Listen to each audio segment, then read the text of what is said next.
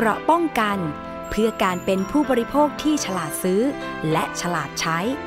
ในรายการ ภูมิคุ้มกัน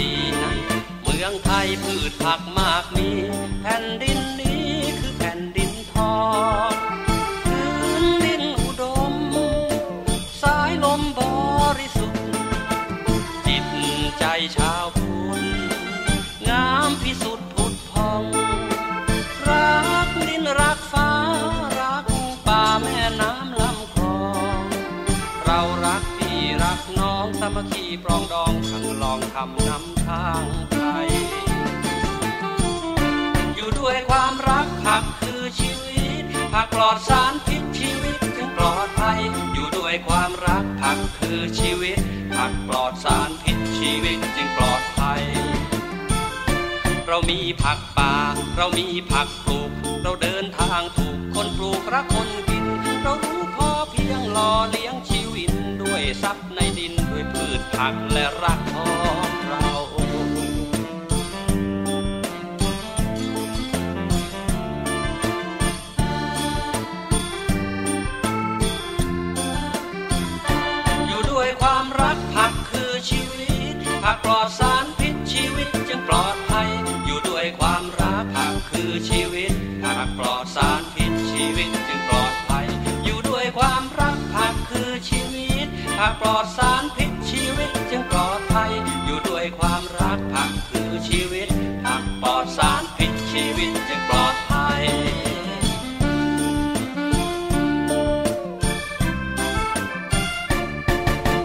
สวัสดีค่ะผู้ฟังคะต้อนรับเข้าสู่รายการภูมิคุ้มกันรายการเพื่อผู้บริโภคทางวิทยุไทย PBS นะคะ วันนี้ค่ะ ประเด็นที่เราจะพูดคุยกันสืบเนื่องมาจาก ข่าวของผลการสำรวจ ผักผลไม้ที่มีสารเคมีตกค้างเกือบทุกชนิดนะคะ แล้วก็มีจำนวนที่มากเพิ่มขึ้นทุกปีเลยทำให้เกิดความกังวลใจต่อการบริโภคที่ไม่ปลอดภัยค่ะ เพราะว่าเราในฐานะผู้บริโภคเนี่ยนะคะ ก็ต้องกินละ ไม่ว่าจะเป็นพืชผักผลไม้ แต่ทีนี้ถ้ามันมีสารเคมีตกค้างในพืชผักผลไม้แบบนี้ ถึงแม้ว่าเราจะล้างแล้วก็ตาม อาจจะไม่สะอาดร้อยเปอร์เซ็นใช่ไหมคะ เกิดการสะสมสารพิษในร่างกายของเราจะทำอย่างไรล่ะ มันนำมาซึ่งโรคภัยไข้เจ็บต่างๆ แม้จะ ยังไม่ส่งผลในปัจจุบันทันด่วน แต่ว่าในอนาคตเนี่ยก็ไม่แน่เหมือนกันนะคะ หรือแม้แต่ตัวเกษตรกรเอง ก็เป็นผู้ที่ได้รับผลกระทบโดยตรง เพราะว่าเป็นผู้ใช้สารเคมีทางการเกษตรโดยตรงนะคะ แล้วเราจะทำอย่างไรในการที่จะลดการใช้สารเคมีทางการเกษตรลงได้ โดยที่ผลผลิตทางการเกษตรดีเหมือนเดิม เพื่อที่จะให้ผักและผลไม้นั้นปลอดสารพิษนะคะ วันนี้มีหน่วยงานหนึ่งค่ะ ที่มีโครงการดีๆนะคะเพื่อที่จะพัฒนาภาคการเกษตร แนวคิดการพัฒนาภาคเกษตร สู่การเติบโตสีเขียว และความมั่นคงทางอาหารนะคะ แขกรับเชิญของดิฉันวันนี้ค่ะ ดรภูมิศักดิ์ราศีผู้อำนวยการศูนย์ปฏิบัติการเศรษฐกิจการเกษตรสำนักเศรษฐกิจการเกษตรอยู่ในสายกับเราแล้วนะคะ สวัสดีค่ะ ดรภูมิศักดิ์ค่ะ ครับสวัสดีครับค่ะ วันนี้ต้องขอบพระคุณนะคะที่ให้เกียรติกับรายการภูมิคุ้มกันรายการเพื่อผู้บริโภคค่ะ เมื่อสักครู่ดิฉันก็เล่าที่มาที่ไปแล้วนะคะ ว่าทำไมเราจึงต้องใส่ใจเกี่ยวกับเรื่องของผักผลไม้ที่ปลอดสารพิษ และดิฉันเห็นโครงการดีๆ ตรงนี้ก็เลยอยากจะนำมาขยายต่อให้คุณผู้ฟังได้ฟังกันค่ะว่า ตอนนี้เนี่ยนะคะในภาคของทางรัฐบาลเองเนี่ยนะคะมีโครงการอะไรบ้างที่จะพัฒนา ภาคการเกษตรให้มีการลดการใช้สารเคมี ลดการตกค้างของสารเคมีทางการเกษตร ในผักผลไม้ ซึ่งอยากจะให้ทางดรภูมิศักดิ์ช่วยเล่าให้ฟังหน่อยค่ะ ว่ามีกรอบแนวคิดการพัฒนาภาคการเกษตรอย่างไรคะครับขออนุญาตอย่างนี้ครับในเบื้องต้นเนี่ยนะฮะกระทรวงเกษตรเอง เราได้มีแนวคิดเรื่องเกษตรสีเขียว ตามวิธีการมีเพื่อความมั่นคงด้านอาหาร และความยั่งยืนภาคการเกษตรเองนะครับ เราแนะนำให้เกษตรกรอ่ามีการปลูกหรือส่งเสริมการผลิตสินค้าเกษตรพร้อมทั้งเป็นอาหารเนี่ยให้เป็นมิตรกับสิ่งแวดล้อมนะครับคำพวกนี้เป็นคำหลักเราที่เราจะใช้ในทางนโยบายเกี่ยวกับข้องด้านการเกษตรนะฮะผมขอจะยกตัวอย่างเมื่อปีที่ผ่านมานี่เองนะครับ เรามีโครงการเกษตรเมืองสีเขียวนะครับโดยเรามีการดำเนินงานในหลายพื้นที่ นะครับยกตัวอย่างเราจะมีโครงการนำร่องในหกจังหวัดในจังหวัดเชียงใหม่ จังหวัดศรีสะเกษน้องคายจันทบุรีและราชบุรีพร้อมพัทลุงด้วยเราก็จะไปผลิตสินค้านะฮะที่เป็นมิตรต่อสิ่งแวดล้อม เราเรียกว่าเมืองเกษตรสีเขียวหรือภาษาอังกฤษเราเรียกว่า Green Agriculture City นะฮะพวกนี้เราจะไปส่งเสริมกระบวนการการผลิตตั้งแต่ต้นน้ำกลางน้ำและปลายน้ำเพื่อให้เป็นมิตรต่อสิ่งแวดล้อม ทุกกิจกรรมนะครับ ของ ของการผลิตสินค้าต่างๆนะครับมันจะต้องสอดคล้องกับวัฒนธรรมและภูมิปัญญาท้องถิ่นด้วยนะพร้อมทั้งพัฒนาเกษตรกรให้มีคุณภาพที่ดีนะครับ แล้วก็ประชาชนเนี่ยมีอาหารด้านความปลอดภัยด้านอาหาร นอกจากสารปนเปื้อนต่างๆนะพร้อมทั้งสร้างรายได้เกษตรกรด้วยครับค่ะ น่าสนใจนะคะ โครงการเมืองเกษตรสีเขียวนำร่องใน 6 จังหวัด ซึ่งที่ผ่านมานะคะ มีจังหวัดละกี่แห่งคะดรภูมิศักดิ์คะ จังหวัดที่ผมกล่าวมาแล้วเนี่ยนะครับ เรามีแผนเกือบทุกจังหวัดผมจะยกตัวอย่าง เช่น จังหวัดพัทลุงนะ จริงๆตัวสินค้าในแต่ละจังหวัดก็แตกต่างกันค่ะเช่นพัทลุงเนี่ยเราก็ไปเน้นที่ข้าวขังหยดอย่างนี้ครับเป็นข้าวอินทรีย์นะเป็นข้าวอินทรีย์ซึ่งไม่มีผลกระทบต่อสิ่งแวดล้อม เราจะเน้นพวกนี้นะครับเพื่อส่งเสริมให้กิจกรรมเหล่านี้สามารถขยับขยายไปได้ หรือที่เป็นที่เชียงใหม่ เชียงใหม่เราก็ไปเน้นด้านด้าน ลำไยนะฮะลำไยที่เป็นอินทรีย์นะครับ ปัจจุบันนี้พืชผักผลไม้จะทุกตัว เราจะเน้นที่อินทรีย์เป็นหลัก หรือถ้าตามความมาตรฐานอินทรีย์ลงมาเราก็จะใช้วิธีกู๊ดอะคิเจอร์พัติกหรือว่าแกะนะเป็นมาตรฐานที่มีความปลอดภัยนะของด้านอาหารพอสมควรนะครับ เกรดก็จะต่ำกว่าพวกอินทรีย์นิดหน่อยครับ อืมแต่ว่าก็คือลดการใช้สารเคมีนั่นเองถูกไหมคะ ใช่ครับใช่ครับอาจจะไม่ลดร้อยเปอร์เซ็นต์นะฮะอันนี้ต้องยืนยันก่อน อาจจะใช้สารเคมีบางตัว ที่ไม่ไม่มีสารตกค้างในตัวผลิตภัณฑ์เองนะครับ ในตัวสินค้าเองจะไม่มีจะไม่มีสารตกค้างอยู่ข้างใน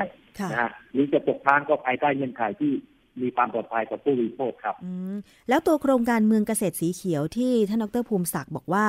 ก็จะมีการพัฒนาตั้งแต่ต้นน้ำกลางน้ำปลายน้ำอยากจะขอรายละเอียดหน่อยได้ไหมคะ อย่างเช่น เราจะไปส่งเสริมอย่างที่พัทลุงเนี่ยค่ะ การปลูกข้าวสังหยดแบบอินทรีย์ ต้นน้ำเนี่ยคือหมายถึงในพื้นที่ตัวเกษตรกรเนี่ยจะไปส่งเสริมอะไรบ้างคะครับต้นน้ำก็เกี่ยวกับตัวเกษตรกรในเรื่องการวางแผนการผลิต นะครับ ผมจะยกเรื่องตัวอย่างเรื่องสักเรื่องหนึ่งก็คือเรื่องน้ำน้ำเนี่ยในในในน้ำเองอาจจะมีสารปนเปื้อนที่มากับตัวน้ำตัวระบบชลประทานเองนะครับเกษตรกรต้องเอาน้ำของตัวเองเนี่ยเข้าไปจัดเก็บในไร่นาก่อนเพื่อให้สารตกค้างเหล่านั้นเนี่ยมันลดน้อยลง หลังจากนั้นก็จะปล่อยเข้านานะครับเมื่อเข้านาเสร็จวิธีการการผลิตของข้าวเราก็พิจารณากันดีว่าเราต้องใช้พันธุ์ใช้ยาใช้ปุ๋ยเพื่อการผลิต สินค้าข้าวเนี่ยนะครับเราก็จะมีเจ้าหน้าที่ไปให้คำแนะนำต่อเกษตรกรในพื้นที่ที่เรามีการวางแผนไว้นะครับ มีการดูแลไม่ให้ใช้สารปนเปื้อนเป็นมากเกินไป ไม่ให้ใช้สารปลาประตูพืชเป็นมากเกินไปนะครับ อันนี้เราก็จะใช้วิธีการเหล่านี้แหละครับ ไปบริหารจัดการในการบริหารปัจจัยต่างๆ เพื่อให้สามารถเข้าไปเลยข้าวได้นะครับ อันนี้เราจะดูทุกขั้นตอนของวิธีการการผลิตครับ หลังจากข้าวมาแล้วนะฮะหลังจากข้าวออกมาจากจากฟาร์มแล้วเนี่ย เราก็มาดูกลางน้ำอีกผมยกตัวอย่างไปให้สุดปลายน้ำเลยนะครับเมื่อเมื่อข้าวออกมาเนี่ย มีมีการสี มีการบดอะไรก็แล้วแต่เนี่ย บางบางโรงสีก็จะมีการเคลือบสีข้าวขัดสีข้าวให้ขาวโดยใช้สารบางอย่างเข้าไปค่ะ ตรงนี้เราก็จะไปควบคุมนะฮะกระบวนการผิดพวกนี้ไม่ให้มีสารปนเปื้อน ไม่ให้มีสารขัดสีนะครับ หรืออะไรต่างๆที่ไปปนเพื่อนข้าวได้ เพราะพวกนี้ระบบของข้าวพวกนี้จะมีระบบการส่งออกที่มีราคาเป็นดูดใจอยู่แล้วนะครับข้าวสังเกตตรงเรานี่ไปขายต่างประเทศ เยอะนะครับ ในขณะนี้นะครับนอกจากนี้มีข้าวอื่นอีกนะหอมมะลิก็ไป เราจะดูกระบวนการผลิตเนี่ยจนไปถึงถึงตัวถึงข้าวถึงอากาศเลยนะครับจนถึงตลาดส่งออกเลยและผู้ส่งออกปลายทางเนี่ย ก็จะมีผู้เนี่ยจะมีการตรวจวัดสารเอ่อ สารโซเชียนนะฮะอยู่ในระดับที่เขายอมรับได้ไม่ใช่เป็นสูตรเลยนะฮะค่ะแต่ว่าระดับที่มันไม่มีสารโซเชียนครับค่ะอันนี้เราดูตั้งแต่ต้นน้ำกลารน้ำและปลายน้ำเลยครับอ๋อก็เป็นเอ่อเรียกว่ากระบวนการที่ดูแลตั้งแต่การผลิตต้นทางจนกระทั่งส่งถึงมือผู้บริโภคปลายทางเลยทีเดียวนะคะ แต่ทีนี้ใช่ครับเอ่อดรภูมิศักดิ์คะการดูแลต้นน้ำเนี่ยนะคะ อย่างเช่นที่ท่านบอกว่าต้องมีการดูแลพันธุ์พืชต่างๆ แล้วก็มีการส่งเสริมไม่ให้มีการใช้สารเคมีทางการเกษตรมากเกินไป ตรงนี้เนี่ยมีเจ้าหน้าที่ดูแลทุกขั้นตอน แม้กระทั่งเรื่องของการปรับปรุงดินหรือเปล่าคะอย่างเช่น ในพื้นที่นั้นเนี่ยเคยทำการเกษตรแบบใช้สารเคมีมาก่อน จะมีเจ้าหน้าที่ของทางโครงการ นี่ให้คำแนะนำในการปรับปรุงดินเพื่อให้เป็นดินที่ปลอดสารเคมีจริง ๆ หรือเปล่าคะใช่ครับ เอ่อเป็นลักษณะโครงการส่งเสริมของกระทรวงเกษตรเองนะครับค่ะทีนี้เราต้องยอมรับกันว่าในเอ่อผู้นั้นหนึ่งร้อยห้าสิบล้านไร่เนี่ยค่ะนะครับกระทรวงเกษตรก็อาจจะดูแลไม่ทั่วถึงหรอกค่ะเราไปฏิเสธกันไม่ได้นะครับเอ่อแต่ว่าถ้าเข้ามาอยู่โครงการโครงการเมืองสีเขียวของภาคเกษตรเองแล้วเนี่ยนะฮะค่ะในระดับหนึ่งเนี่ยเราจะมีโครงการที่สนับสนุนทางด้านงบประมาณลงไปนะครับ เราก็จะมีแจกจ่าย เมล็ดพันธุ์นะครับเมล็ดพันธุ์ช่วยเหลือบางส่วนค่ะแล้วก็มีโครงการร่วมมือกับสถานีผลิตพ่อพันธุ์ในพื้นที่ด้วยอืมนอกจากนั้นปุ๋ยเราก็สนับสนุนบางส่วนนะค่ะไม่ใช่ทั้งหมดนะครับค่ะเนี่ยบางส่วนที่เราสามารถช่วยเกษตรกรได้ค่ะในเรื่องพันธุ์เรื่องปุ๋ยเรื่องยาเนี่ย เราสนับสนุนและขอความร่วมมือเกษตรกรที่เข้าร่วมโครงการค่ะนะครับ ที่เข้าร่วมโครงการ เราก็จะดูแลพวกเนี้ยไปจนกระทั่งสุดสุดปลายทางเลยล่ะ ให้เขาสามารถมีรายได้ที่ดีขึ้นนะครับอืมพร้อมทั้งนี้ผมขอยกตัวอย่างเรื่องนี้อีกเรื่องหนึ่งจริง ๆ แล้วเศรษฐกิจสีเขียวไม่ได้มองเฉพาะตัวการปนเปื้อนอย่างเดียวนะครับค่ะเรามองถึงกิจการการผลิตอย่างไรที่จะไม่พวก ถ้าเป็นข้าวนี่ก็จะจะไม่ปล่อยพวกมีเทนเนี่ยนะครับ เพราะฉะนั้นเป็นก๊าซมีเทนก็เป็นตัวหนึ่งในเจ็ดแปดชนิดที่สามารถปล่อยคาร์บอนไดออกไซด์แล้วเป็นอ่า ภาวะโลกร้อนได้อืมนะฮะไอ้สิ่งเหล่านี้เราพยายามลดในแต่ละกิจกรรมด้วยค่ะนะฮะเพื่อให้สามารถรับโลกได้ด้วยนะครับค่ะอันนี้เราไม่ได้มองปลอดภัยทางด้านผู้ผู้โชคอย่างเดียวนะฮะอืมเราดูทั้งตัวคนด้วย ดูทั้งตัวสินค้าด้วย แล้วก็ดูปัจจัยการผลิตด้วยอืตรงนี้มมันจะต้องสอดคล้องกันนะฮะเพื่อให้พัฒนาการเกษตรเรานี่อย่างได้ยั่งยืนครับ ค่ะ อ๋อ แทนที่เราจะดูด้านเดียว แต่เราดูทุกด้าน ซึ่งดิฉันก็คิดว่าเมื่อมีการลดการใช้สารเคมี แล้วก็ดูแลกระบวนการผลิตทุกขั้นตอนแบบนี้แล้วเนี่ยนะคะ ผลดีมันจะเกิดกับทุกด้านไหมคะดรภูมิศักดิ์อย่างเช่น ข้าวก็จะได้ข้าวแบบอินทรีย์จริง ๆ ใช่ไหมคะ ไม่มีสารเคมีตกครับค้างในดินด้วย แล้วก็รวมไปถึงเอ่อผลิตภัณฑ์ต่างๆ ที่จะออกมา จากโครงการนี้เนี่ยก็คือว่าจะไม่เป็นพิษเป็นภัยต่อสิ่งแวดล้อม อันนี้จะได้เป็นผลพลอยได้ที่ดีทั้งโครงการนะคะครับใช่ฮะใช่ฮะตรงนี้แน่นอนครับ ความปลอดภัยมันไม่ได้อยู่ที่ตัวคนอย่างเดียวนะค่ะความปลอดภัยต่างๆ นี้ยังดูดีต่อสภาพแวดล้อมด้วยค่ะ แล้วก็ดูดูดูผู้ในวยการปล่อยก๊าซเรือนกระจกพวกเนี้ยนะเป็นมิตรต่อสิ่งแวดล้อมด้วยค่ะไอ้ตรงเนี้ยเป็นเป็นสิ่งที่ดีสำหรับทุกคนแหละครับ ค่ะถ้ามีบางส่วนที่กระทรวงอ่า สาธารณสุขได้ออกมาเนี่ยหลังจากจะไปตรวจในตลาดพวกผักสีเขียวหรือผลไม้ยังมีสารปนเปื้อนอยู่ค่ะดังนั้นเนี่ยจริงๆแล้วภาคเกษตรเองอะเราก็มีการดูแลนะฮะดูแลในระดับพื้นที่อยู่พอสมควรอืมเพียงแต่ว่าอาจจะมีการเล็ดลอด หรือว่าผักพวกนั้นอาจจะไม่ได้รับผู้ใดไม่ได้รับมาตรฐานคิวมาตรฐานเขาเรียกมาตรฐานตัวสินค้าปลอดภัยนะครับค่ะตัวไหนที่ได้รับมาตรฐานคิวมาตรฐานแกะ หรือมาตรฐานอะไรที่เป็นมาตรฐานที่ออกจากกระทรวงเกษตรเองนะครับค่ะพวกนั้นน่ะจะได้การรับรองแล้วก็มีการตรวจสอบ ออกก่อนออกสู่ตลาดก็มีการตรวจสอบว่าอ๋อไอ้ตรงนี้มันผ่านมาตรฐานสารปนเปื้อนไปแล้วนะค่ะมันมีมีสารปนเปื้อนตกค้างนอกจากนี้เนี่ยตัวนำเข้าจากต่างประเทศก็เหมือนกันค่ะเราก็จะมีการตรวจสอบตรงนี้พอสมควรนะครับ ว่าถ้าผักหรือผลไม้นำเข้าจากต่างประเทศเนี่ยเราก็จะมี ระบบการตรวจสอบผลพืชผักผลไม้อยู่ด้วยอืมนะฮะอันนี้เราก็ขอความร่วมมือเกษตรกรตลอดนะฮะที่ผ่านมาค่ะเพียงแต่ว่าก็เราไม่ทั้งต้นอาจจะมีการเล็ดลอดไปบ้างนะครับ แต่เราก็พยายามเข้มงวดเรามีสารวัตรนะฮะเป็นกรมวิชาการเรามีสารวัตรตรวจสารปนเปื้อนค่ะตรวจปุ๋ยปลอมตรวจยาปลอมเรามีสารวัตรทุกทุกแผนกครับค่ะ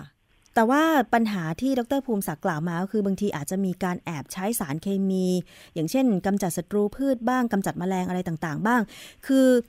การที่จะหาสารอินทรีย์ใด ๆ มาทดแทนสารเคมีเหล่านี้เนี่ยทางทางด้านของกระทรวงเกษตรเองมีแนวทางยังไงคะ อย่างเช่นไปส่งเสริมให้เกษตรกรใช้สมุนไพรท้องถิ่นไหม หรือว่าจะไปอบรมความรู้เกี่ยวกับเรื่องของการใช้สารเคมีต่างๆ เหล่านี้บ้างไหมคะ ครับ เราเริ่มตั้งแต่ดินนะฮะเริ่มตั้งแต่ดินค่ะเราต้องพยายามใช้เขาเรียกอินทรีย์วัตถุในดินค่ะ เริ่มจากตัวพวกไส้เดือนอย่างเงี้ยฮะที่ทำมันเราโดยไม่ต้องใช้ปุ๋ยมากนะครับ นอกจากนั้นก็มีปุ๋ยพวกปุ๋ยอินทรีย์ต่างๆ ที่ทำจากจากตัวตัวชีวภาพเองนะครับ มีการส่งเสริมถ้าเงินเริ่มดินเลยนะฮะเราพยายามใช้ปุ๋ยให้น้อยปุ๋ยอินทรีย์นะครับปุ๋ยให้น้อยแล้วเราก็พยายามส่งเสริมให้ดินเนี่ยมีอินทรีย์วัตถุเยอะๆโดยใช้ปุ๋ยหมัก นะครับหรือปุ๋ยชีวภาพที่สามารถแต่งเติมพวกนี้ได้ลงไปในดินค่ะ หลังจากนั้นลงมาดูสิครับว่าเมื่อพืชมีศัตรูพืชเราควรจะใช้พวกสมุนไพรอะไรบ้าง เรามีเอาดูหลักสูตรพวกสมุนไพรเนี่ยโอ้โหเป็นร้อยๆเลยนะฮะเช่นกระเดาอย่างเงี้ยเป็นต้นนะครับกระเดาแล้วก็พืชผักอื่นๆที่เราจะเป็นตัวที่สามารถฉีดพวกยาฆ่าแมลงได้นะพวกนี้เราก็พยายามฉีดพวกอินทรีย์วัตถุแล้วก็สารชีวภาพต่างๆ เพื่อให้ มแมลงไล่มแมลงเองนะฮะตัวนี้แล้วมแมลงไล่มแมลงเอง ดังนั้นเนี่ยเราจึงเห็นว่าหลักสูตรพวกนี้เราเปิดจิตลมให้เกษตรกร และโดยเฉพาะปัจจุบันเนี่ยพวกสารอินทรีย์วัตถุต่างๆเนี่ยเรามีในพื้นที่เลยนะฮะเรามีปราชชาวบ้านที่อยู่ในพื้นที่ ซึ่งปัจจุบันเรามีศูนย์เรียนรู้ระดับตำบลแปดร้อยแปดสิบสองตำบลทั่วประเทศไทยนะครับ เราจะให้ความรู้พวกนี้ถ่ายทอดไปยังเกษตรกรเกษตรกร ในปีหนึ่งก็จะมีอบรมเกษตรกรหลายรุ่นมาก นะครับเกษตรกรในพื้นที่ไม่รู้ตรงไหนเข้าไปที่ศูนย์นี้เลยครับศูนย์วิชาการมันเป็นมันติดิสซินารีก็คือสหวิทยาการนะเรื่องดินเรื่องปุ๋ยเรื่องยาฆ่ามาแมลงเรื่องพันธุ์นะเทคนิคการการการเพาะปลูกให้มีความเจริญได้ดีหรือทำเช่นมะนาวเนี่ยออกได้ทั้งปีทำยังไงนะครับเทคนิคพวกนี้มันอยู่ในพื้นที่จะหมดครับ เพราะเราต้องเน้นแต่ละพื้นที่ที่แตกต่างกัน นะครับ เราจึงให้ส่งเสริมความรู้เรื่องป่าชาวบ้านนะครับหรือป่าที่อยู่ในพื้นที่เองก็จะเป็นผู้รู้มากที่สุดครับ เพราะฉะนั้นเนี่ยถ้าประชาชนคนไหนสนใจที่จะพัฒนาสวนของตัวเองให้เป็นสวนเกษตรแบบสีเขียว ก็คือลดการใช้สารเคมี และไม่ใช้สารเคมีในที่สุดเนี่ยก็สามารถที่จะไปเรียนรู้ได้ที่ศูนย์เรียนรู้ประจำตำบล ใช่ไหมคะ ว่าเราจะใช้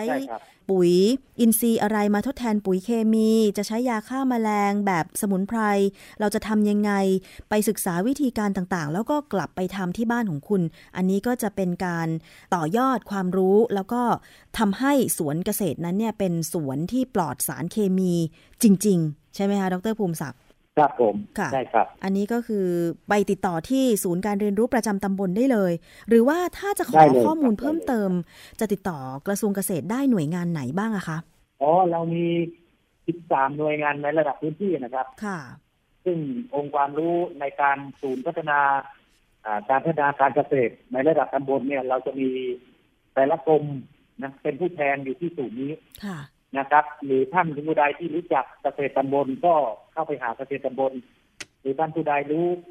เกษตรเราจัดปศุสัตว์จังหวัดปศุสัตว์อำเภอปศุสัตว์ตำบลและพวกนี้ก็สามารถเข้าไปหาได้ เรามีทุกศาสตร์อยู่ในนั้นครับ13หน่วยงานในเรื่องดินเรื่องน้ำเรื่องปุ๋ยเรื่องระบบการต่างๆของภาคเกษตรเนี่ยศาสตร์ ก็เรียกว่าศาสตร์สหวิทยาการที่ว่าเมื่อกี้ครับ สามารถเข้าไปดูที่ศูนย์นี้ได้เลยครับ ที่ท่านใกล้บ้านที่ท่านสุดครับ อืมค่ะ แล้วอย่างโครงการนำร่องที่บอกว่าทำใน 6 จังหวัดนะคะ ที่เชียงใหม่เนี่ยส่งเสริมเรื่องของการปลูกลำไยแบบอินทรีย์ใช่ไหมคะพัทลุงก็คือข้าวสังหยดแบบอินทรีย์ อย่างที่หนองคายศรีสะเกดจันทบุรีแล้วก็ราชบุรีล่ะคะ พอจะบอกได้ไหมคะว่าจังหวัดเหล่านี้เนี่ยเขาเริ่มต้นนำร่องด้วยการปลูกอะไรบ้าง เอ่ออายุตัวอย่างเช่นจันทบุรีขณะนี้นะฮะผมอาจจะจำไม่ได้ทั้งหมดค่ะซึ่งจันทบุรีเนี่ยเราก็มีการแนะนำเรื่องผลไม้ออร์แกนิกนะครับ อันนี้ก็เป็นเป็นมาตรฐานสูงนะครับ เราไม่รวมที่เป็นล้งจีนนะฮะอันนี้เราก็จะมีบางพื้นที่ที่เป็นผลไม้ออร์แกนิก ซึ่งบางท่านก็อาจจะได้รับประทานบ้างสิ่งเหล่านี้ก็จะมีขายในประเทศบางส่วนเราก็ไปดูตั้งแต่ที่เขาปลูกเลยนะครับ ที่เขาปลูกอยู่ในสวนเขาว่า เขามีวิธีการบริหารจัดการอย่างไร เพื่อให้สารพิษไม่มีความตกค้างอยู่ในตัวผลไม้เลยค่ะนะครับ เรามีการมาตรฐานเอ่อเขามีฉลากนะฉลากก็เรียกฉลากสีเขียวอ่าฉลากสีเขียวก็เรียกว่าอะไร CO2 นะคุณถ้าจำจำไม่ผิดนะครับค่ะก็ให้ CO2 ฉลากตัวเนี้ย รักษาสภาพสิ่งแวดล้อมไปด้วยนะครับ แล้วก็มีสารปลอดภัยด้วยนะครับ ไม่ตกค้างค่ะ นะฮะในหลายจังหวัดราชบุรีก็เหมือนกันครับราชบุรีเรานี่เราจะไปดูพวกอ่าตอนนี้ราชบุรีมีการเลี้ยงหมูเยอะค่ะนะครับ การเลี้ยงหมูเราก็จะเข้าไปดูพวกพวกหมูอินทรีย์ค่ะหมูอินทรีย์ก็คือไม่มีสารตกค้างไม่มีใช้สารเนื้อแดงในการเล่นการผลิตพวกนี้เราจะไม่มีนะฮะค่ะยาอะไรต่างๆ ที่เราสามารถใช้ให้มันมีความปลอดภัยกับเกษตรกรหรือผู้บริโภคเองค่ะเราก็จะแนะนำให้เขาใช้พวกสารพวกเนี้ยนะฮะ ในการกระตุ้นเพื่อให้เกิดเนื้อแดงเนื้ออะไรพวกนี้นะครับค่ะอ่ากระตุ้นเพื่อให้สามารถปลอดภัยกับกับเกษตรกรหรือผู้บริโภคด้วยอืมเราจะไม่ใช้สารที่มันเป็นสารเล่นอย่างที่นักวิชาการที่เขาว่าเนี้ยค่ะมันจะสารตกค้างเราตอนจัดของเราในพื้นที่จะเข้าไปดูแลเน้นเป็นพิเศษนะค่ะในแต่ละจังหวัดนะครับอ๋ออันนี้เราก็พยายามเร่งดำเนินการอยู่ครับ ค่ะ เพราะดิฉันก็มองว่าถ้าเอ่อเจ้าหน้าที่ของรัฐเอ่อ หน่วยงานที่เกี่ยวข้องเนี่ยลงไปถึงฟาร์มถึงสวนของเกษตรกรจริง ๆ แล้วไปดูว่าเขาติดปัญหาตรงไหนในการที่จะลดการใช้สารเคมี หรือว่าสารต้องห้ามอื่น ๆ ได้เนี่ยดิฉันคิดว่าเมื่อมีการส่งเสริมแบบนี้เกษตรกรเองก็คงจะอยากจะหันมาทำการเกษตร หรือฟาร์มปศุสัตว์แบบอินทรีย์จริงๆนะคะ ดรภูมิศักดิ์เพราะว่าที่ผ่านมาเนี่ยการใช้สารเคมีของเกษตรกรก็เพื่อที่จะเเร่งในการผลิต ผลิตผลต่างๆ ให้ออกสู่ตลาดโดยเร็ว แล้วก็ขายได้ราคาถูกไหมคะ แต่เมื่อไม่มีหน่วยงานไหนให้ความเอ่ออนุเคราะห์ในการที่จะให้ข้อมูลความรู้ว่าเราสามารถทำการเกษตรแบบอินทรีย์ฟาร์มปศุสัตว์แบบอินทรีย์ได้ โดยที่ผลผลิตก็ไม่ได้ตกลงมาแต่อย่างใด กลับดีขึ้น แก่ตัวเกษตรกรแล้วก็แก่ตัวผู้บริโภคด้วย คิดว่าจะเป็นแนวทางในการส่งเสริมที่ยั่งยืน เพื่ออาหารปลอดภัยของเราต่อไปด้วยนะคะ ดรภูมิศักดิ์คะครับค่ะ แล้วในมุมมองของผู้บริโภคค่ะ ดรภูมิศักดิ์คิดว่า การบริโภคของเราในปัจจุบันเนี้ยมันมันมีความเสี่ยงเหมือนที่เราได้พูดถึงกันมา ตั้งแต่ต้นรายการหรือเปล่าคะครับครับสำหรับผู้บริโภคเองเนี่ยผมคิดว่าสารปลอดภัยหรือว่าอาหารที่ปลอดภัยเนี่ยเขามีความต้องการอยู่แล้วค่ะเอ่อถึงแม้ว่าในปัจจุบันเนี่ยอาหารพวกอาหารสีเขียวนะฮะอาหารพวกมีมาตรฐานสูงพวกนี้อาจจะมีราคาที่สูงนิดนึงค่ะนะครับ แต่เราว่าเรามาหันบริโภคกันมากๆเนี่ยปริมาณคนมีความต้องการมากขึ้นเนี่ย อาหารก็จะถูกลงโดยธรรมชาติเองค่ะนะครับ และท้ายที่สุดก็ดีทั้งผู้บริโภค และก็ดีทั้งเกษตรกรนะครับส่วนที่เป็นปัญหาในขณะนี้ก็คือว่าเมื่อเกษตรกรเนี่ยผลิตตัวสีเขียวออกมาแล้วเนี่ย มันขายขายแพงกว่าอาหารทั่วไปค่ะที่ใช้ที่ใช้วัตถุดิบทางทางพวกเคมีนะครับค่ะแต่ปัจจุบันเนี่ยถ้าผู้บริโภคให้ความใส่ใจนิดนึง พูดง่ายเราเราพยายามกำหนดตัวต้นทางนะครับ ตัวต้นทางให้เขาผลิตในสิ่งที่ปลอดภัยค่ะก็จะช่วยให้ตัวเกษตรกรเนี่ยมีรายได้ที่ดีด้วยอืมนะครับ ก็เตือนทั้งผู้บริโภคทั้งผู้บริโภคด้วยแล้วก็ผู้ผลิตด้วยค่ะนะเราต้องช่วยกันนะช่วยกันสิ่งเหล่านี้มันก็จะปลอดภัยทั้งตัวเกษตรกรและก็ผู้บริโภคเองค่ะนะครับแล้วนี่ก็เป็นส่วนหนึ่งที่จะทำให้ความสมดุลของธรรมชาติที่ยังอยู่ ความสมดุลของอาหารที่ยั่งยืนเราก็จะมีอยู่ค่ะนะครับ เราไม่ทำลายสิ่งแวดล้อมด้วยครับค่ะ แล้วคิดว่าตอนนี้ตลาดพืชผลหรือว่าเรื่องของอาหารของประเทศไทยในการเปิดตลาดให้กับอาหารอินทรีย์ ที่ปลอดสารพิษต่าง ๆ เหล่านี้ของเราเนี่ย มีเพียงพอหรือยังคะอาหารที่ปลอดภัยในขณะนี้เนี่ยผมคิดว่าอาจจะต้องขยับขยายนะฮะค่ะที่เป็นตระกูลสีเขียวต่างๆ ที่มีตัวมาตรฐานตัวคิวตัวแกะอะไรพวกเนี้ยนะครับค่ะ อันนี้ก็ต้องขยับขยายไปให้มากกว่านี้นะครับ แล้วผมมองว่าอนาคตเนี่ยนะฮะการนำเข้าปุ๋ยขึ้นมาเนี่ยนะอ่าในขณะนี้กรมวิชาการเองเนี่ยนะครับ ของกระทรวงเกษตรเองเลย เราลดประกาศลดเลยนะห้ามนำเข้าสารเคมีบางประเภทห้ามนำเข้ายากำจัดศัตรูพืชบางประเภทค่ะนะครับ เราพยายามจะห้ามสิ่งเหล่านี้ให้ลดน้อยลงค่ะนะครับเพราะแนวโน้มเนี่ยต่อไปเนี่ยคนก็ก็ อายุบริโภคไปด้วยสารเคมีพวกนี้ก็ไม่ดีอยู่แล้วค่ะโดยธรรมชาติเราต้องเสียงบประมาณในการรักษานะครับเสียเงินเจกองในการซื้อยาเนี่ยเป็นต้นค่ะแล้วก็ยางอาศัยอาศัยธรรมชาติ แล้วก็อยู่กับธรรมชาติให้มากที่สุดนะฮะค่ะเพื่อให้มนุษย์เราเนี่ยก็อยู่กับสิ่งแวดล้อมที่ดีด้วยนะครับอ่าอย่างที่ว่ามาแหละฮะตัวถ้าเราผลิตเกิดใช้สารเคมีให้น้อยลง ธรรมชาติก็จะดีขึ้นใช้สุดดิน น้ำนะครับสิ่งแวดล้อมก็จะดีตามไปด้วยครับค่ะ ตอนนี้อพอจะให้ข้อมูลเราได้ไหมคะว่ามีสารเคมีทางการเกษตรอะไรบ้างที่ทางกระทรวงเกษตรมีการประกาศนำเข้ามาจำหน่ายในไทยแล้วนะคะ อย่างเช่น ยากำจัดศัตรูพืช ยาปุ๋ยเคมีบางชนิดอะไรอย่างเงี้ยค่ะ พอจะเปิดเผยได้ไหมคะเอ่อในรายละเอียดเนี่ยเดี๋ยวต้องไปดูค้นอีกครั้งหนึ่งนะฮะค่ะเหตุเพราะว่าสิ่งหนึ่งก็คือว่ากรมวิชาการเนี่ยได้ออกประกาศ เมื่อต้นปีที่ผ่านมาเนี่ยฮะห้ามนำเข้าสารเคมีบางประเภทนะครับค่ะซึ่งจะทำให้ตัวเกษตรกรเนี่ยที่จะได้รับผลกระทบนะครับบางพื้นที่เนี่ยก็จะมีการออกไปตรวจสอบว่าสารเคมีประเภทที่ยกเลิกไปแล้วเนี่ยยังมีขายอยู่ในตลาดหรือไม่นะครับ บางตลาดนี่ก็บางตลาดไปถึงราคาที่ขายพวกวัตถุดิบพวกนี้นะครับก็ยังมีทำการค้าอยู่ก็มีการรวบรวมนะมีการจับกัน นะครับ ในขณะนี้เนี่ยที่ยกเลิกไปแล้วคุณก็ยังขายอยู่นะครับ ปัจจุบันก็มีสารวัตรของเราเนี่ยถ้าสารวัตรเรื่องเรื่องไปจับบางพื้นที่นะครับในต่างจังหวัดเนี่ยก็ก็ได้เป็นจำนวนมากภาครัฐเองก็พยายามเข้มขัดในสิ่งเหล่านี้แหละครับเพื่อให้มีความปลอดภัยกับผู้พวกเองนะครับแล้วก็ออกไปตรวจสอบเกือบทุกเดือนทุกวันทุกปีเลยครับ ในต่างจังหวัดแล้วก็เป็นคดีกันเยอะในขณะนี้นะครับซึ่งมีการค้าขายค้าขายเรียกอะไรอะ สารเคมีต้องห้าม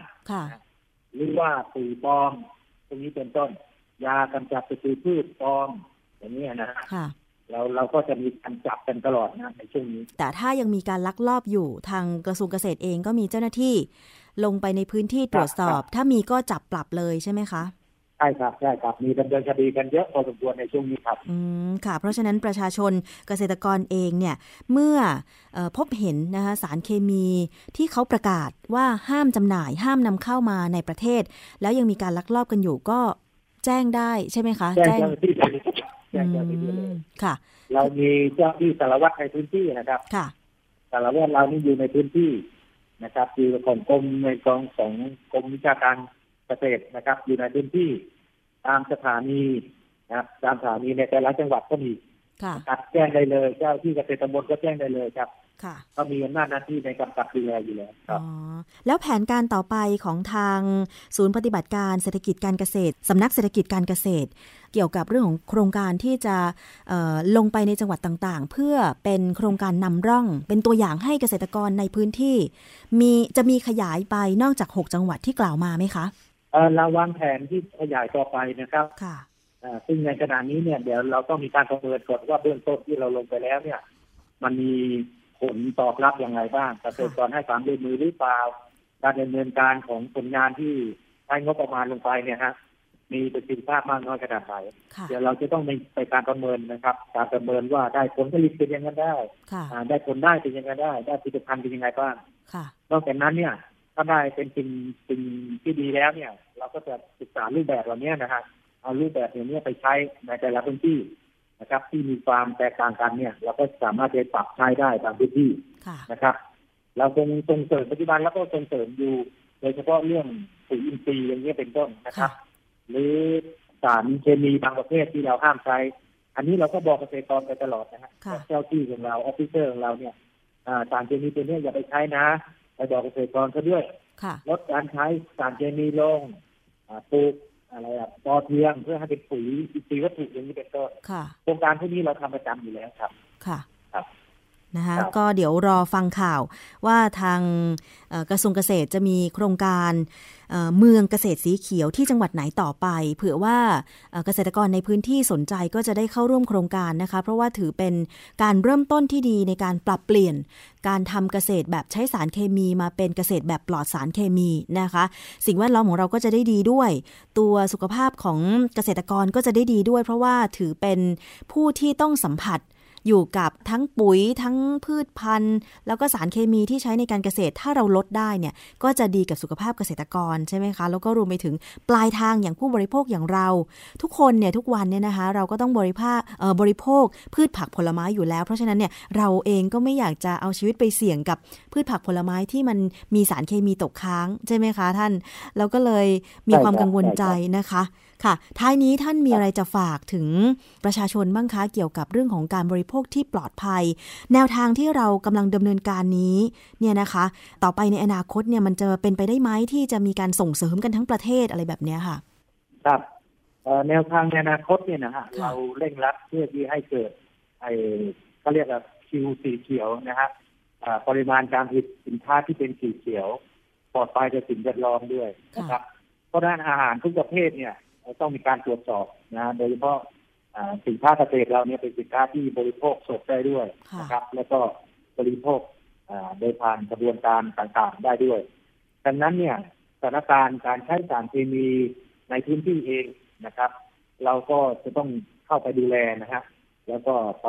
เข่งคัดต่อการใช้สารเคมีต่างๆ เพื่อไม่ให้ตกค้างในผลิตภัณฑ์ของอาหารต่างๆด้วย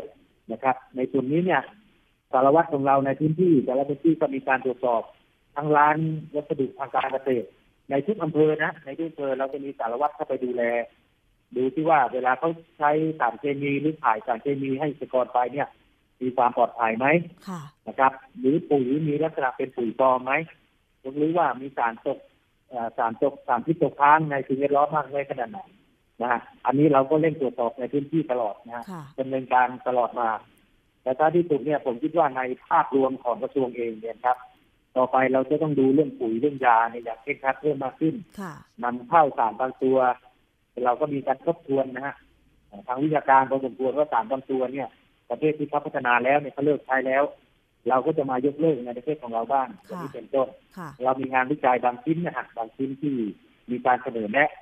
จากภาคประชาชนหรือภาคประชาสังคมเองเราก็จะมายกเลิกในสิ่งเหล่านี้เพื่อให้ อาหารของเรามีความปลอดภัยเพิ่มมากขึ้นครับ อืม ค่ะ ดิฉันก็หวังว่าจะเป็นอย่างนั้นได้นะคะ เพราะว่าจากการติดตามข่าวเกี่ยวกับการสำรวจ การตกค้างสารเคมีในพืชผักผลไม้ที่ออกมาแต่ละปีจากหน่วยงานอย่างมูลนิธิ ชีววิถีนะคะ แล้วก็หน่วยงานอื่นๆเนี่ยนะคะ จะเห็นได้ว่าตัวเลขของการตกค้างของสารเคมีในพืชผักเนี่ยมันสูงมากขึ้น อย่างบางประเภทนี่ไม่เคย ไม่เคยพบว่ามีการตกค้างมาก่อนนะคะ ก็ก็มาพบแสดงว่าสารเคมีนะทางการเกษตรบางตัวเนี่ยนะคะก็ยังมีการใช้กันอยู่จำนวนมากด้วย แล้วก็ไม่ได้ทิ้งระยะเวลาในการเก็บเกี่ยวเพื่อนำมาจำหน่ายด้วย อันนี้ก็เลยกังวลใจเป็นพิเศษค่ะ ดรภูมิศักดิ์ค่ะว่า แล้วอย่างเงี้ยผู้บริโภคจะปลอดภัยได้ยังไงใช่ไหมคะ แล้วก็หวังว่าแนวทางที่ท่านบอกมาเนี่ยจะสามารถแก้ไขปัญหาการตกค้างสารเคมีในพืชผัก แล้วก็กระจายไปสู่สิ่งแวดล้อมทำให้ทุกคนไม่ปลอดภัยได้ มันจะลดลง แล้วก็สุขภาพของคนไทยจะดีขึ้นนะคะ ครับค่ะ วันนี้ต้องขอบพระคุณค่ะ ดรภูมิศักดิ์ราศีนะคะผู้อำนวยการศูนย์ปฏิบัติการเศรษฐกิจการเกษตรสำนักเศรษฐกิจการเกษตรมากๆ เลยที่กรุณาร่วมรายการภูมิกันวันนี้นะคะ ขอบพระคุณค่ะ ครับ สวัสดีครับ สวัสดีค่ะ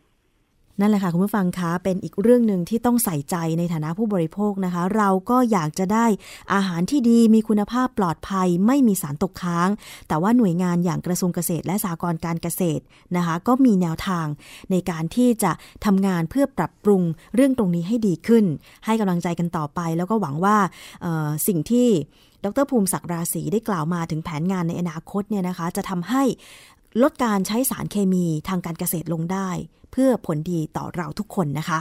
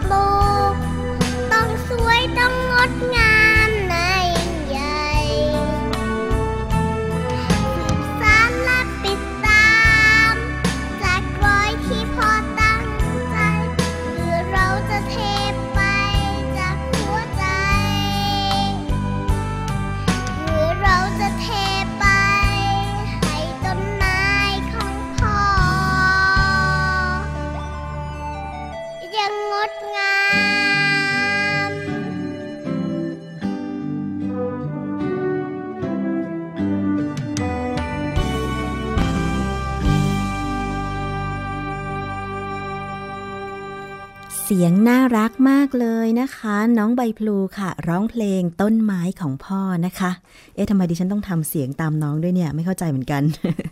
นี่คือช่วงเวลาของรายการภูมิคุ้มกันรายการเพื่อผู้บริโภคนะคะ ทางวิทยุไทย PBS www.thaipbsradio.com ค่ะ และนอกจากนั้นสามารถรับฟังได้จากสถานีวิทยุชุมชนที่เชื่อมโยงสัญญาณนะคะ ไม่ว่าจะเป็นสถานีวิทยุชุมชนคนหนองยาไซจังหวัดสุพรรณบุรี FM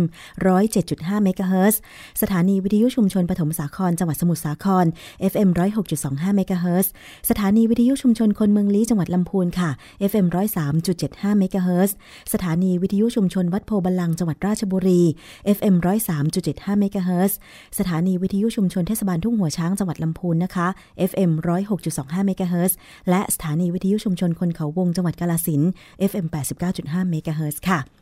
เอาละช่วงนี้นะคะยังมี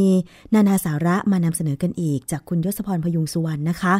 คุณยศพรบอกว่ามีเกี่ยวกับเรื่องราวของมารยาททางสังคมมานำเสนอกันเอ๊ะมันสำคัญอย่างไรนะคะ ลองไปติดตามฟังในช่วงนานาสาระค่ะ นานาสาระ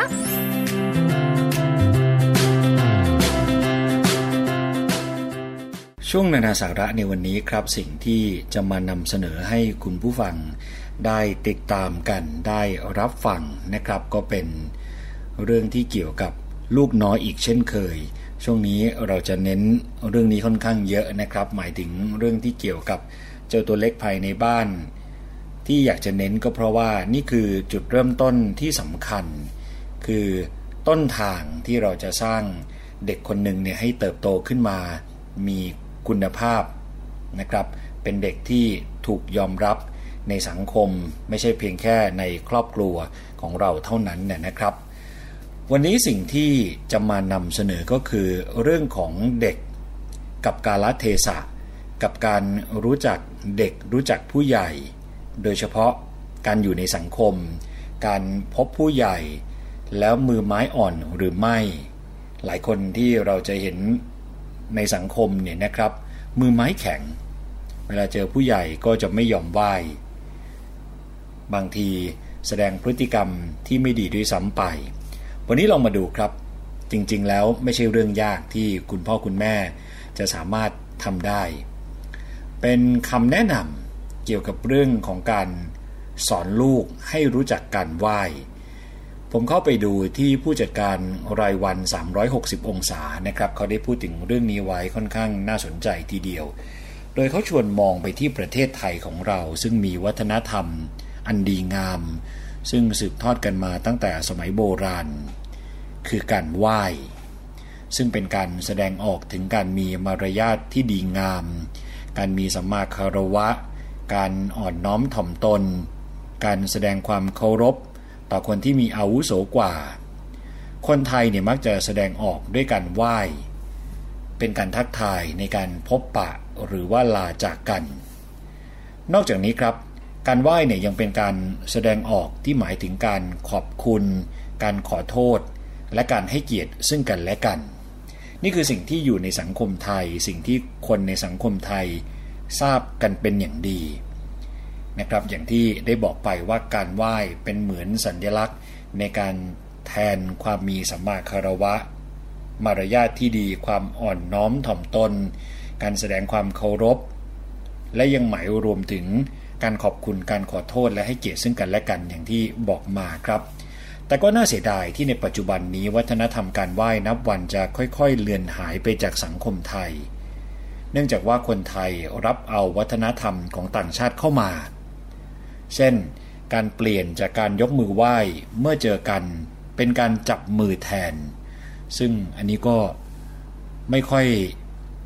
ดูเข้ากับสังคมไทยเท่าไหร่ไหมครับ ไม่ใช่ว่าการจับมือเนี่ยไม่ดี สิ่งเหล่านั้นก็เป็นสิ่งที่ต่างชาติเขาใช้ในการทักทายกัน แต่จริง ๆ แล้ว ความเคยชินภาพที่ผู้ใหญ่หรือคนอื่นๆ ที่ผ่านชีวิตมา พอสมควรเนี่ยนะครับ มักจะเคยชินหรือชื่นชมกับการไหว้และทักทายมากกว่าการจับมือกัน อย่างแน่นอนซึ่งตรงนี้เราน่าจะทราบดีและรู้ดีนะครับ เราจะเห็นการเปลี่ยนจากการยกมือไหว้เมื่อเจอกันเป็นการจับมือแทน นอกจากนี้ครับ มีคุณพ่อคุณแม่และผู้ปกครองจำนวนมาก ที่ไม่เห็นความสำคัญในการสอนลูกให้รู้จักการยกมือไหว้ผู้ใหญ่ อันนี้เห็นเยอะเลยครับ เดี๋ยวนี้เวลาพาลูกตัวเล็กๆ ในวัยที่กำลังน่ารัก มาในที่ทำงาน หรือไปตามร้านค้าไปตามตลาดต่างๆ เจอคนรู้จัก คนเป็นแม่เนี่ยก็ทักทาย กับเพื่อนกับหัวหน้างาน หรือคนที่รู้จักกัน โดยที่จริงๆ ไม่ใช่เรื่องยากเลยที่จะบอก ให้เจ้าตัวเล็กที่ยืนอยู่ข้างๆเนี่ย ยกมือไหว้สิลูก ไหว้คุณป้า ไหว้คุณน้า ไหว้คุณอา ไหว้คุณพี่อะไรก็ว่ากันไป นะครับ เป็นการฝึกให้เขาเนี่ยรู้จักการไหว้ หรืออย่างบางครั้งเวลาเรากลับไปบ้าน ในบ้านมีหลานมีลูกนะครับ หรือไปบ้านเพื่อนเห็นลูกเพื่อนซึ่งสนิทกับเราเนี่ย บางทีเราอาจจะต้อง เตือน หรือบอกเด็กตัวเล็กๆเองด้วยซ้ำไปว่าไหวหรือยัง สวัสดีหรือยัง เป็นสิ่งที่เราสอนเขาทางอ้อมนะครับ ดูเหมือนไปบังคับ แต่เอาเข้าจริงแล้วเนี่ยสิ่งที่เขาจะได้รับเมื่อเขาโตขึ้น ก็น่าจะเป็นเรื่องที่ดีกับตัวเขาเองมากกว่านะครับคุณผู้ฟัง นี่คือสิ่งที่เราเสียดาย ว่าวัฒนธรรมดี ๆ โดยเฉพาะการไหว้เนี่ยนับวันจะค่อยๆ เลือนหายไปจากสังคมไทยนะครับ ดังนั้นครับ เราควรจะทำอย่างไรกับเด็กที่มือไม้แข็ง หรือพูดให้แรงขึ้นมาหน่อยก็คือไร้มารยาทที่มีเกิดขึ้นในสังคมไทยตอนนี้ค่อนข้างมากมายเนี่ยนะครับ เราจะมีวิธีการสอนลูกให้รู้จักการไหว้ได้อย่างไร ลองมาดูคำแนะนำ ที่เขาแนะนำไว้ค่อนข้างน่าสนใจทีเดียวนะครับคุณผู้ฟัง อย่างแรกเลยเขาแนะนำว่าตัวคุณพ่อคุณแม่เองนี่แหละ ควรจะทำให้เด็กดูเป็นตัวอย่าง คุณพ่อคุณแม่สามารถสอนให้ลูกรู้จักการไหว้ได้ตั้งแต่ลูกอายุ 1-3 ปีนะครับ โดยเริ่มจากอะไรก็เริ่มจากการที่คุณพ่อคุณแม่ไหว้ให้ลูกดูเป็นตัวอย่าง ซึ่งไม่ได้หมายความว่าไปไหว้ลูกนะครับ เราเห็นผู้หลักผู้ใหญ่ เห็นคนในบ้าน เห็นคุณพ่อคุณแม่ของเรา คนที่อาวุโสมากกว่า เรายกมือไหว้ เด็กๆที่เขาเห็นเรายกมือไหว้เขาก็จะค่อยๆ ซึมซับไปเรื่อยๆ นี่คือตัวอย่างอย่างหนึ่งนะครับที่คนเป็นคุณพ่อคุณแม่เนี่ยจะสามารถทำได้ ซึ่งในเด็กเล็กที่ยังพนมมือไม่เป็นนะครับ คุณพ่อคุณแม่ควรจะสอนโดยจับมือลูก ให้พนมมือเข้าด้วยกันอย่างถูกต้อง โดยบอกให้เขารู้นะครับว่านี่คือการไหว้ ซึ่งการไหว้เป็นการแสดงออกที่สวยงามน่ารัก คือเราต้องแสดงให้เขาเห็นให้เขารู้ว่า ถ้าเขาไหว้ได้เราจับมือเขามาชิดกัน ชื่นชม เวลาที่เขาไหว้ แล้วก็ พยายามพร่ำบอกเขานะครับ ว่านี่คือมารยาทที่ดี นี่คือความสวยงามคือความน่ารัก ทั้งหมดนี้ก็จะฝังอยู่ในความคิดในความจำของเขานะครับ นอกจากนี้ครับเมื่อลูกได้เห็นคุณพ่อคุณแม่ยกมือไหว้ คุณปู่ คุณย่า คุณตาคุณยาย และผู้อาวุโสบ่อยๆ เขาก็จะรู้ครับว่านี่คือพฤติกรรมที่ดีที่ควรกระทำซึ่งจะทำให้ลูกเรียนแบบ และซึมซับพฤติกรรมนี้ได้ไม่ยากนะครับ คือการทำให้ดูเป็นตัวอย่าง ซึ่งคุณพ่อคุณแม่สามารถสอนให้ลูกรู้จักการไหว้ได้ตั้งแต่อายุ 1-3 ปีเลยนะครับ ไม่ต้องรอให้โตกว่านี้ 1-3 ปีเริ่มบอกเขาเริ่มสอนเขาได้แล้วครับ ต่อมาครับเมื่อทำให้เขาดูเป็นตัวอย่าง แล้วเขาเริ่มซึมซับไปแล้วเนี่ยต้องเริ่มสอนการไหว้อย่างถูกต้อง คุณพ่อคุณแม่เนี่ยควรจะสอนให้ลูกไหว้ผู้อาวุโสและผู้มีพระคุณ ได้แก่พ่อ แม่ ปู่ ย่า ตา ยาย ญาติผู้ใหญ่ ครู อาจารย์ โดยการพนมมือ นิ้วชิดกัน พร้อมกับก้มศีรษะ ลงให้หัวแม่มือจรดกับปลายจมูก ปลายนิ้วแนบระหว่างคิ้ว และการไหว้บุคคลที่มีอาวุโสกว่าเล็กน้อยที่เคารพนับถือ โดยการพนมมือ นิ้วชิดกัน แล้วยกขึ้นพร้อมทั้งก้มศีรษะลงให้หัวแม่มือจรดปลายคาง ปลายนิ้ว แนบปลายจมูก การไหว้ที่เราจะไหว้ใครก็ต้องไหว้อย่างถูกต้องด้วยนะครับคุณผู้ฟังจริงๆอยู่นี้คำแนะนำเกี่ยวกับการไหว้บุคคล ซึ่ง อาจจะมีอาวุโสต่างกัน การไหว้บุคคลที่เป็นคุณปู่คุณย่าคุณตาคุณยาย คุณพ่อคุณแม่กับการไหว้พระก็ไม่เหมือนกัน นี่คือสิ่งที่เราเรียนรู้ได้นะครับอยู่นี้ในโซเชียลมีเดียในอินเทอร์เน็ตเนี่ยก็มีให้เราได้เรียนรู้กันมากมาย ข้อต่อมาครับก็คืออย่าปล่อยเมื่อลูกไม่ยอมไหว้คือหลายคนปล่อยผ่านไป บอกว่าจะไปขยันขยออะไร กับเขานักหนา ยังเด็กอยู่ยังไม่รู้เรื่องยังไม่รู้ภาษา คือไม่ได้นะครับ อย่าไปปล่อยเมื่อลูกไม่ยอมไหว้ ทุกครั้งที่ลูกมีท่าทีดื้อหรือต่อต้านที่จะไหว้สวัสดีทักทายผู้ใหญ่ คุณพ่อคุณแม่เนี่ยต้องไม่ยอมที่จะปล่อยตามใจลูก แต่กลับต้องเอาจริงเอาจังที่จะสอนให้ลูกตระหนักว่า การไหว้เป็นสิ่งสำคัญที่ลูกจะละเลยไม่ได้นะครับ แล้วก็ต้องปฏิบัติจนติดเป็นนิสัยเป็นความเคยชิน นี่คือสิ่งที่คนเป็นคุณพ่อคุณแม่จะสามารถสอนให้ลูกเนี่ยรู้จักการไหว้ ซึ่งไม่ใช่เรื่องยากเลยนะครับคุณผู้ฟังเป็นสิ่งที่เราสามารถทำได้อยู่แล้ว เราสามารถเรียนรู้ได้จากสิ่งที่อยู่รอบตัวของเรา พูดถึงการไหว้เนี่ยกลับเป็นขนบธรรมเนียม ที่ดีงามของคนไทยนะครับที่ปฏิบัติกันมาอย่างยาวนาน ซึ่งตรงนี้เป็นสิ่งที่เราเห็นตรงกัน ดังนั้นครับ คุณพ่อคุณแม่ควรจะปลูกฝังให้ลูกรู้จักการไหว้จนเป็นนิสัย เพราะเด็กคนไหนที่เป็นคนมีนิสัยนอบน้อม ยกมือไหว้ผู้ใหญ่ได้เอง โดยที่ไม่ต้องมีใครมาคอยสั่ง ไม่ต้องมีใครมาบังคับ แน่นอนครับว่า ผู้ใหญ่ที่พบเห็นเนี่ยก็มักจะให้ความเมตตา ให้ความเอ็นดู ซึ่งก็เป็นประโยชน์ต่อตัวของเด็กนั่นเอง แต่ในทางตรงกันข้าม ถ้าเด็กคนไหนก็ตามมีพฤติกรรม ก้าวร้าว มือแข็ง ดื้อเมื่อพบผู้ใหญ่แล้วเนี่ยไม่ยกมือไหว้ แล้วก็ยังทำกิริยาเมินเฉย ปฏิเสธนะครับที่จะเอามือทั้งสองมือเนี่ยขึ้นมาพนม มาไหว้ เด็กคนนั้นเนี่ยก็ย่อมถูกมองว่าเป็นเด็กที่แข็งกระด้าง ไม่น่ารัก ไร้มารยาทอีกทั้งจะทำให้เกิดคำถามขึ้นมาในใจนะครับว่า เด็กคนนี้เนี่ยเป็นลูกเต้าเหล่าใคร ถามกลับมายังคุณพ่อคุณแม่อีกว่าพ่อแม่เนี่ยไม่รู้จักสั่งสอนหรืออย่างไร นี่คือสิ่งที่อาจจะต้องเจอ หลังจากที่พฤติกรรมของลูกน้อย ค่อนข้าง ต่อต้านการไหว้นะครับ ไม่มีความพยายามที่จะยกทั้งสองมือขึ้นมา เพื่อไหว้ผู้หลักผู้ใหญ่ คือเด็กบางคนเขามีความพยายามนะครับ ถึงไหว้ไม่สวยแต่ถ้าเราเห็นความพยายาม แค่นี้ก็น่ารักแล้ว แต่เด็กบางคนเนี่ยไม่เอาเลยนะครับ แถมพอไม่ไหว้เนี่ย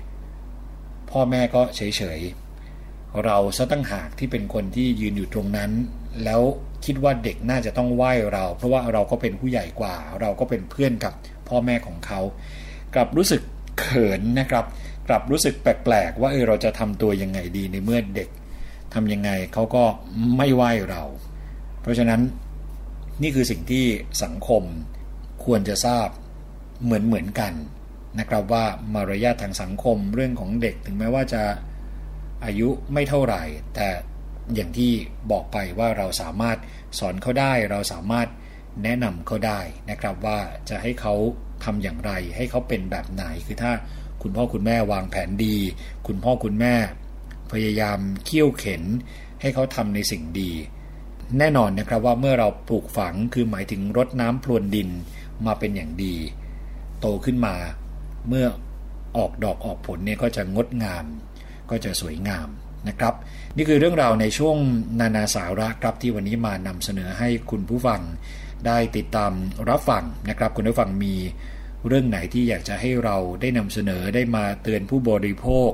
ได้มาเป็นสาระให้คุณผู้ฟังท่านอื่น ๆ ได้ติดตามรับฟังเช่นเดียวกัน คุณผู้ฟังสามารถบอกมาได้นะครับ เราก็จะให้ทีมงานหาข้อมูลเหล่านี้แล้วก็มานำเสนอในช่วงนานาสาระ ซึ่งเป็นส่วนหนึ่งในรายการภูมิคุ้มกันครับ ช่องทางที่เราจะติดต่อกันก็ทั้ง facebook.com/thaipbsradiofan แล้วก็ที่ thaipbsradio.com เชิญได้เลยนะครับ เราจะกลับมาพบกันใหม่กับช่วงนานาสาระในสัปดาห์หน้า วันนี้ผมยศพรพยุงสุวรรณต้องขอตัวลาไปก่อน สวัสดีครับ นานาสาระ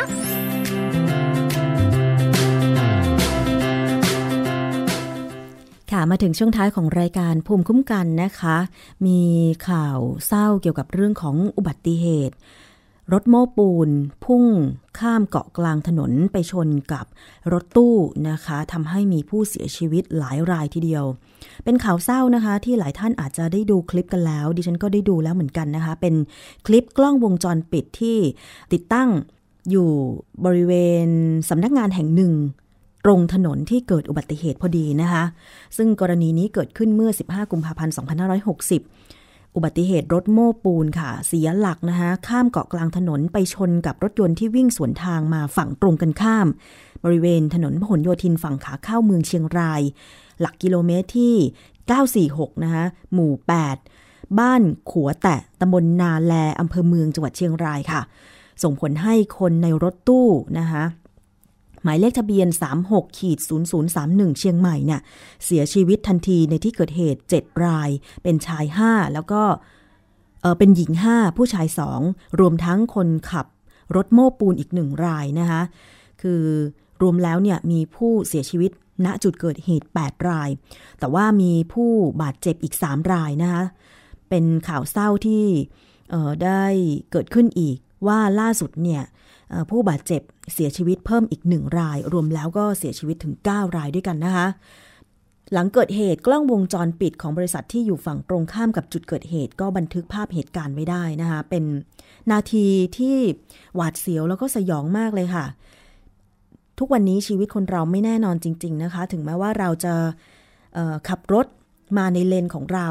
แล้วก็คิดว่าเกาะกลางถนนจะ เป็นสิ่งที่ป้องกันไม่ให้รถฝั่งตรงข้าม มาชนกับเราได้ แต่จริงๆแล้วไม่ใช่นะคะ เมื่อขับมาเร็วแล้วก็เกิดเสียหลักหรือหักหลบ อะไรสักอย่างเนี่ยนะคะก็อาจจะพุ่งข้ามเกาะกลางถนนมาชนกับรถฝั่งตรงกันข้ามได้ อันนี้ก็ขอแสดงความเสียใจกับญาติผู้เสียชีวิตด้วยนะคะ เป็นอุบัติเหตุร้ายแรงเลยทีเดียวนะคะอะคุณผู้ฟังก็เดี๋ยวมาติดตามความคืบหน้ารายละเอียด กันต่อไปก็แล้วกันเรื่องของการชดเชยเยียวยาความเสียหายถึงแม้ว่าจะไม่ใช่รถตู้โดยสารสาธารณะก็ตาม แต่ว่ามีเเรื่องของการชดเชยเยียวยาที่จะต้องให้ความเป็นธรรมนะคะ เราก็ไม่อยากให้มันเกิดอุบัติเหตุเนาะเพราะฉะนั้นคงจะต้องปฏิบัติตามกฎจราจร